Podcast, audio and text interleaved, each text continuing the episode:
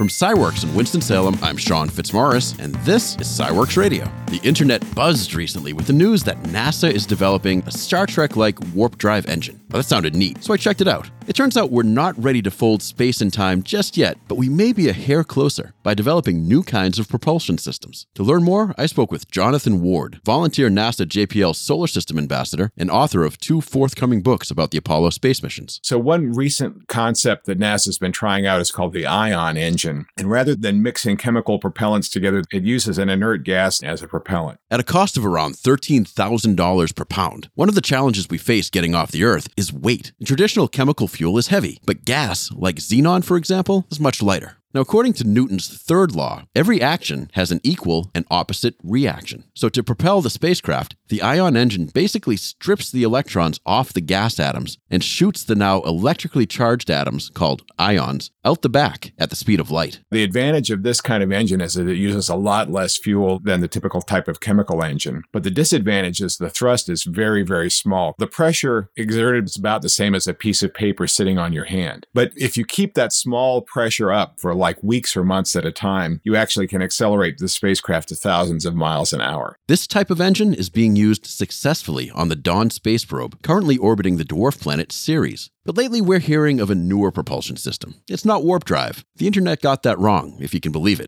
But it's intriguing because it should be impossible. They claimed in 2010 to have come up with an engine that burns absolutely no fuel and has no moving parts whatsoever. They call it the EmDrive, and it uses the concept of radiation pressure that light or radio waves do exert a small amount of pressure on an object when it's in space. So, what's different about the EmDrive is that it generates this radiation pressure inside its engine. Very simply, it has a microwave generator like we have in a microwave oven. It generates these high energy microwaves into a metallic cone shaped cavity. The EmDrive's inventor, Roger Shawyer, claims that the microwaves produce a small amount of thrust because of the way they bounce around inside that chamber. On the face of it, the EmDrive completely violates the laws of conservation of momentum, one of the basic laws of physics. It's a closed system. There's nothing going in or out. The only thing that's going on is the is the microwaves bouncing around inside. So theoretically, there should be no motion generated by this whatsoever. The EmDrive defies physics. What exactly is going on here? Now, Shawyer claims that actually uh, Newton's laws don't apply in this case here. He thinks that there's actually other factors that are going on at a smaller, micro, micro, microscopic quantum level that we don't understand fully. At the subatomic level,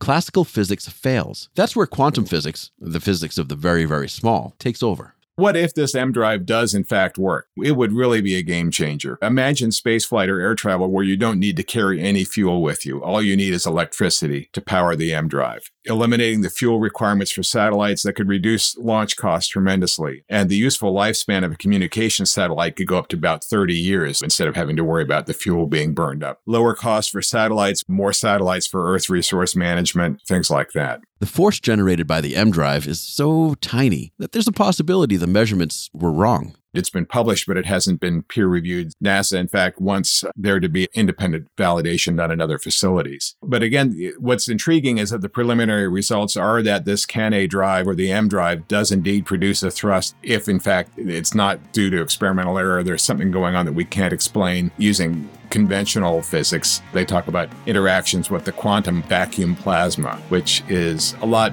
deeper than I was able to get into understanding after several years of physics in college. All episodes of SciWorks Radio are archived at WFDD.org. SciWorks Radio is a production of SciWorks and WFDD. Music by Storyman.